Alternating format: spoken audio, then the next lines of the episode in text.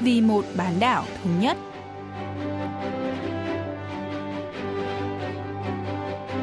Mỹ Linh xin kính chào quý vị và các bạn. Mời quý vị và các bạn theo dõi chuyên mục Vì một bán đảo thống nhất của Đài Phát thanh Quốc tế Hàn Quốc KBS World Radio.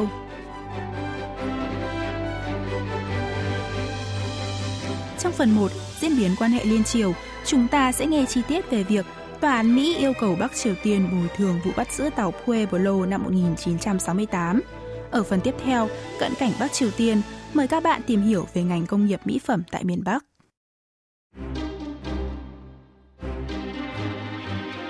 Truyền thông Mỹ như Đài Tiếng Nói Hoa Kỳ VOA ngày 25 tháng 2 giờ địa phương đưa tin, Tòa án Liên bang Washington đã ra phán quyết yêu cầu Bắc Triều Tiên bồi thường 2,3 tỷ đô la Mỹ cho gia đình thuyền viên tàu thu thập thông tin Pueblo của Hải quân Mỹ, bị nước này bắt giữ năm 1968. Trên nguyên tắc, chính phủ Mỹ cấm các vụ kiện chống lại các chính phủ nước khác. Song, một chính phủ nước ngoài vẫn có thể bị kiện tại tòa án Mỹ nếu chính phủ nước đó được cho là đã tài trợ cho chủ nghĩa khủng bố. Như vậy, gia đình các nạn nhân bị miền Bắc bắt cóc vẫn có thể tiến hành khởi kiện tại Mỹ. Sau đây, nhà bình luận chính trị Y Jong-hun sẽ giải thích chi tiết sự việc. 1968년 1월 23일에 있었던 사건이고요. 푸에블로호는 미 해군 소속의 Ngày 23 tháng 1 năm 1968, tàu thu thập thông tin của Hải quân Mỹ mang tên Pueblo đã bị bắt giữ trên vùng biển ngoài khơi bờ biển phía đông của Bắc Triều Tiên sau khi bị nước này dùng 4 tàu tuần tra và hai máy bay chiến đấu MiG đe dọa. Căng thẳng gia tăng khi Mỹ triển khai tàu sân bay hạt nhân Enterprise. Để các thuyền viên sớm được phóng thích, Mỹ chấp nhận yêu cầu ký văn bản xin lỗi vì đã xâm phạm lãnh hải của miền Bắc. Theo đó, 82 thuyền viên và hài cốt của một thành viên thủy thủ đoàn đã được trao trả vào tháng 12 cùng năm. Các thuyền viên cho biết họ đã bị tra tấn khắc nghiệt trong thời gian bị giam giữ ở miền Bắc. 상당히 고문을 받았다. 그런 것을 이제 많이 호소를 하고 이제 그랬던 상황입니다. Tàu Pueblo hiện vẫn còn lưu lại tại Bắc Triều Tiên, mặc dù chính phủ Mỹ đã trả một khoản tiền bồi thường lớn để đổi lấy tự do cho các thuyền viên. Con tàu được neo đậu dọc theo sông Thế Tùng, Đại Đồng ở Bình Nhưỡng và được sử dụng làm bảo tàng tuyên truyền. Ông Lee Jong-hun cho biết. 테러 집단하고 기본적으로 협상도 하지 않고 하는 것이 이제 미국의 원칙이긴 한데 그때 Nguyên tắc của Mỹ là không bao giờ đàm phán với các nhóm khủng bố. Tuy nhiên vào thời điểm đó, Washington đã làm tất cả những gì có thể, kể cả tham gia vào các cuộc đàm phán nhục nhã để đưa các thuyền viên đang bị tra tấn về nước. Lợi dụng cơ hội này, Bắc Triều Tiên tự hào tuyên bố đã đạt được thành tích đáng kể trong cuộc chiến chống đế quốc Mỹ và Bình Nhưỡng thậm chí đã nhận lời xin lỗi từ phía Washington. Miền Bắc neo đậu tàu Pueblo dọc theo sông Đại Đồng, nơi tàu General Sherman của Mỹ bị các binh sĩ Johnson đốt cháy và đánh chìm vào năm 1866. Bình Nhưỡng thậm chí còn tuyên bố việc phá hủy tàu General Sherman là do ông cố nội của cố chủ tịch Kim Nhật Thành chỉ huy. 김일성의 증조부였다. 이렇게 지금 북한이 선전하고 있거든요. 이제 그런 것들을 다 이제 엮어서 전시를 하고 있는 그런 그 상황입니다. Tháng 2 năm 2018, các thuyền viên tàu Pueblo và gia đình đã đệ đơn kiện Bắc Triều Tiên lên Tòa án Liên bang Mỹ. Tòa án phán quyết miền Bắc phải bồi thường 776,03 triệu đô la Mỹ cho 49 thuyền viên sống sót, 200,25 triệu đô la Mỹ cho 90 người thuộc gia đình các thuyền viên này và 179,21 triệu đô la Mỹ cho 31 người thân của các thuyền viên đã qua đời. Tính gộp cả khoản phạt 1,15 tỷ đô la Mỹ, Bắc Triều Tiên phải trả tổng cộng 2,3 tỷ đô la Mỹ. Đây là số tiền bồi thường lớn nhất từ trước đến nay mà tòa án Mỹ từng phán quyết cho miền Bắc Nhà bình luận Lee Jong-hun giải thích cách tính các khoản bồi thường thiệt hại. 당초에 이제 피해자와 피해 가족들이 이제 그 요청한 금액은 거의 7조 원 정도 규모였는데 Ban đầu, các nạn nhân và gia đình yêu cầu khoản tiền bồi thường là 6 tỷ đô la Mỹ, lớn hơn nhiều so với số tiền mà tòa án liên bang Mỹ đưa ra. Tòa án tính toán khoản bồi thường cho mỗi thuyền viên là 3,35 triệu đô la Mỹ, tức khoảng 10.000 đô la Mỹ mỗi ngày cho 335 ngày họ bị giam giữ. Tòa án liên bang cũng xem xét các tổn thương về tinh thần mà các nạn nhân phải gánh chịu trong 50 năm qua do bị tra tấn. Cộng thêm các khoản tiền bồi thường thiệt hại kinh tế, đây trở thành số tiền bồi thường cao nhất từ trước tới nay của một vụ kiện về Bắc Triều Tiên. 규모가 이제 정해졌는데 그것이 따지고 보니까 이제 역대 최대 규모로 이렇게 책정이 된 그런 그 상황입니다. Tuy nhiên, có rất ít khả năng Bắc Triều Tiên chấp nhận phán quyết và chi trả tiền bồi thường. Bình Nhưỡng đã không cử người tới trình diện và phiên tòa được xử dưới hình thức phiên tòa vắng mặt, nên tòa án đưa ra phán quyết chỉ dựa trên lập luận của nguyên đơn.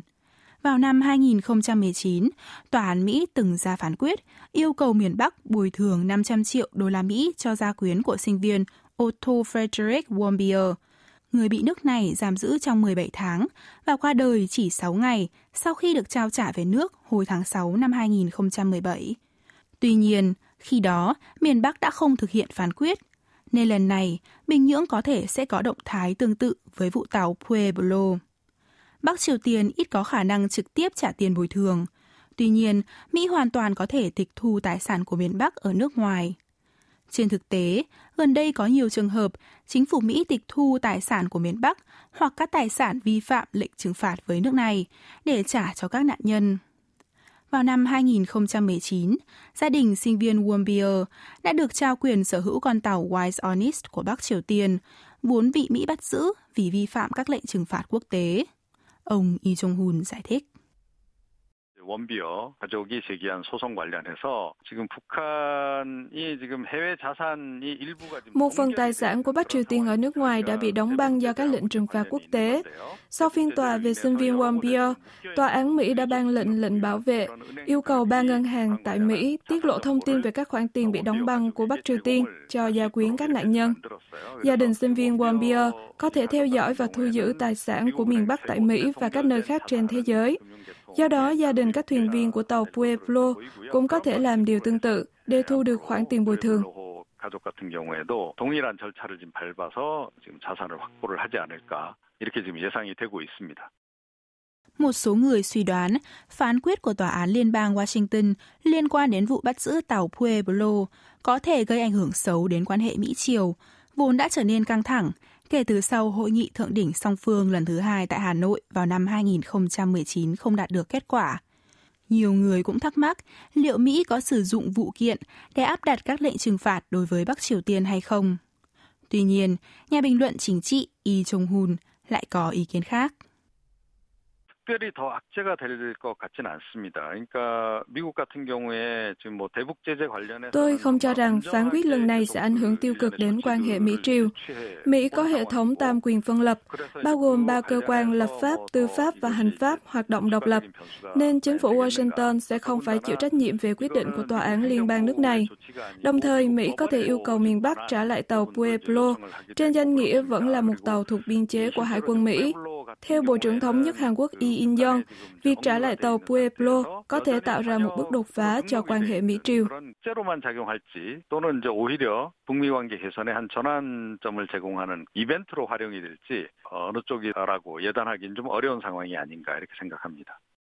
Năm 2008, Tổng thống Mỹ Joe Biden, khi đó đang giữ ghế thượng nghị sĩ, đã ủng hộ một nghị quyết kêu gọi đưa tàu Pueblo hồi hương cho thấy sự quan tâm đặc biệt của ông đến vấn đề này. Chúng ta hãy cùng chờ xem phán quyết của Tòa án Liên bang Washington về vụ bắt giữ con tàu xấu số này sẽ ảnh hưởng như thế nào đến quan hệ giữa Mỹ và Bắc Triều Tiên trong tương lai.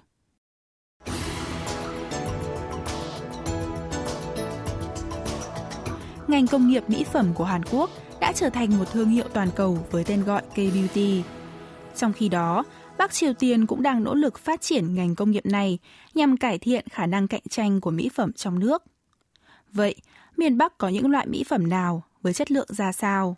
Hôm nay, chúng ta sẽ tìm hiểu rõ hơn về ngành công nghiệp mỹ phẩm ở Bắc Triều Tiên cùng bà Kang Mi-chin, người đào thoát khỏi miền Bắc và hiện đang đứng đầu tổ chức đầu tư Bắc Triều Tiên North Korea Investment.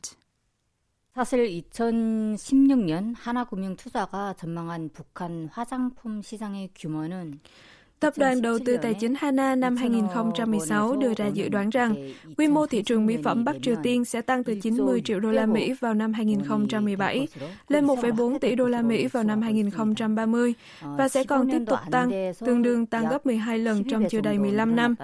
Dự đoán này được đưa ra dựa trên giả định tổng sản phẩm quốc nội GDP bình quân đầu người của miền Bắc tăng lên 2.700 đô la Mỹ và tỷ lệ mua mỹ phẩm trên GDP tăng lên 0,8%, ngang bằng với Hàn Quốc. Tỷ lệ tiêu thụ mỹ phẩm bình quân đầu người so với GDP cũng là một khía cạnh đáng quan tâm.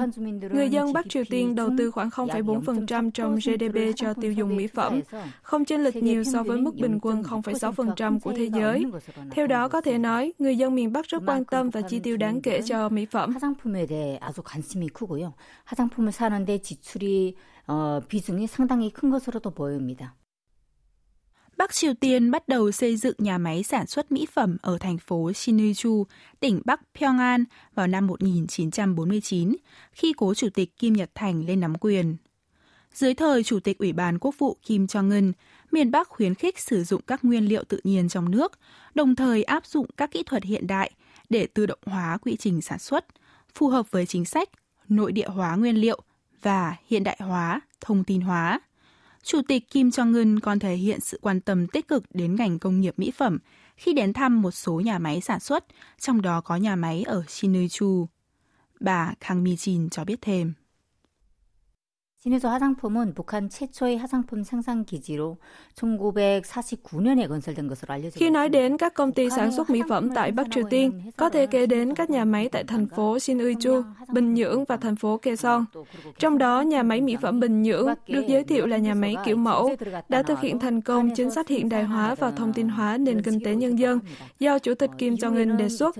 Trong chuyến thăm nhà máy mỹ phẩm Bình Nhưỡng năm 2015, ông Kim đã chỉ trích chất lượng còn thua kém Sau khi trở lại nhà máy này vào tháng 10 năm 2017 và trong chuyến thăm nhà máy mỹ phẩm Sinuiju vào tháng 7 năm 2018, Chủ tịch Kim đã dành lời khen cho chất lượng và bao bì mẫu mã sản phẩm. Nhờ những lời chỉ trích và khen ngợi của ông Kim Jong-un, mỹ phẩm Bắc Triều Tiên đã đổi mới, hướng tới mục tiêu cạnh tranh với các thương hiệu nổi tiếng thế giới.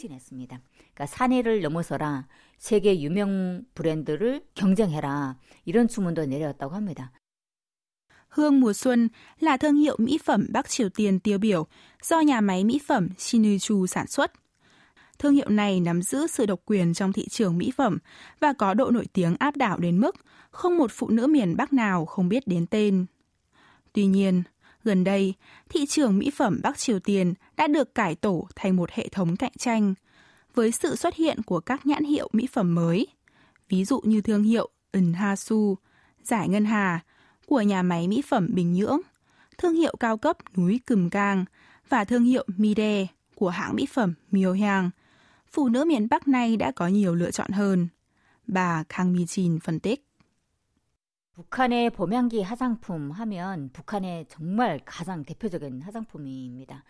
Hương mùa xuân là thương hiệu mỹ phẩm tiêu biểu nhất của Bắc Triều Tiên. Sản phẩm nổi tiếng nhất của thương hiệu này là nước cân bằng da được bào chế từ nhân sâm cao ly tại Kaesong, chuyên bổ sung dưỡng chất và độ ẩm cho da. Đối thủ đáng gờm nhất của hương mùa xuân là thương hiệu giải ngân hà, Đối với những người dân Bắc Triều Tiên vốn chỉ biết đến hương mùa xuân, cuộc cạnh tranh giữa các thương hiệu chỉ mới bắt đầu khi giải ngân hà bắt đầu áp dụng công nghệ kỹ thuật hiện đại tại nhà máy mỹ phẩm Bình Nhưỡng. Được thành lập vào tháng 4 năm 1962 và vốn thấp hơn hương mùa xuân về mặt thương hiệu. Giải ngân hà dưới thời Chủ tịch Kim Jong-un đã được đổi mới hoàn toàn cách sản xuất và theo đuổi hệ thống sản xuất các loại mỹ phẩm đa dạng số lượng nhỏ. Trong khi đó, núi Cơm Cang và Mire đều là những thương hiệu mới. Núi Cơm Cang là một thương hiệu yêu thích của giới trẻ, trong khi các sản phẩm của Mire có màu sắc bắt mắt và hình ảnh cao cấp, khác với thiết kế bảo thủ của hương mùa xuân.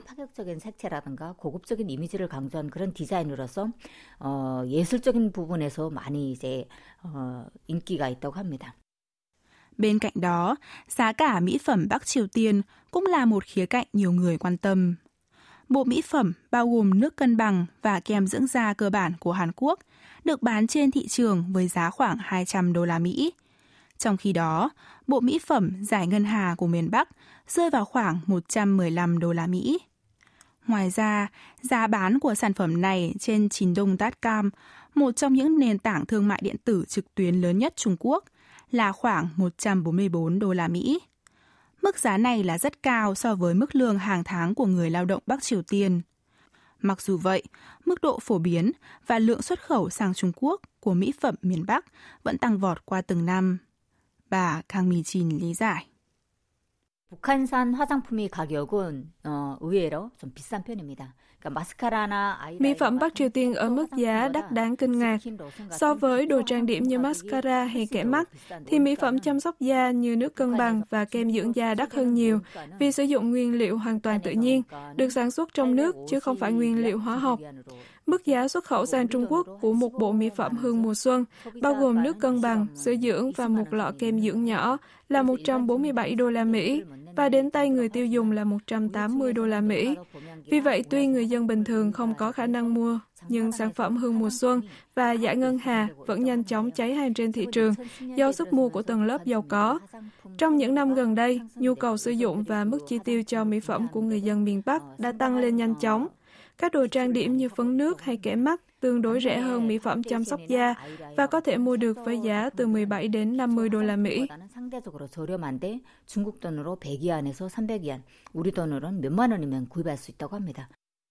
Ngành công nghiệp mỹ phẩm của Bắc Triều Tiên đang phát triển từng ngày nhờ lượng tiêu thụ tăng lên đáng kể.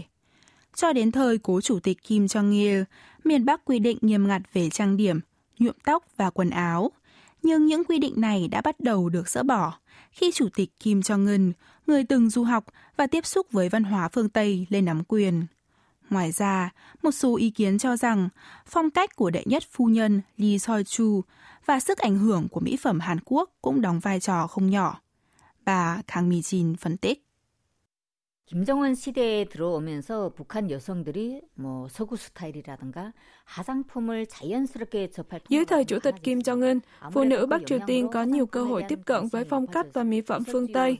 Khác với cố Chủ tịch Kim Jong-il, ông Kim Jong-un thường xuyên xuất hiện trước công chúng cùng với đệ nhất phu nhân Ri Soi-chu, khiến vai trò của bà trở nên quan trọng hơn. Phụ nữ miền Bắc học hỏi cách dùng mỹ phẩm và kiểu tóc của bà Ri Soi-chu. Trước đó, nhờ những bộ phim truyền hình và điện ảnh Hàn Quốc du nhập vào Bắc Triều Tiên từ những năm 2000, sự quan tâm của phụ nữ miền Bắc đối với mỹ phẩm Hàn Quốc và các kiểu lông mày trong phim Hàn cũng tăng lên đáng kể. Ở chợ truyền thống, mỹ phẩm Hàn Quốc thậm chí kể cả hàng hết hạn, ngay khi vừa nhập về đã được bán với giá rất cao. 너무 귀해서 들어오자마자 비싼 가격에 팔리기도 하고요. 한국 화장품은 어, 유통기간이 지난 것도 정말 비싸게 팔린다고 합니다.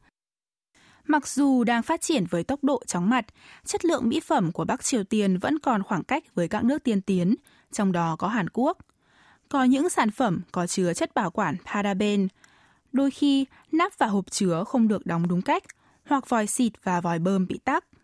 Hy vọng sớm có ngày ngành công nghiệp mỹ phẩm của miền Bắc có thể hợp tác với ngành mỹ phẩm vốn đã phát triển của miền Nam để tạo ra được những sản phẩm chất lượng có tính cạnh tranh cao.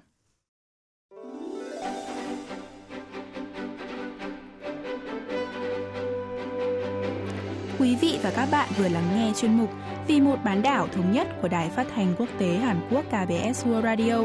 Cảm ơn quý vị và các bạn đã quan tâm theo dõi. Xin kính chào tạm biệt và hẹn gặp lại trong chuyên mục tuần sau.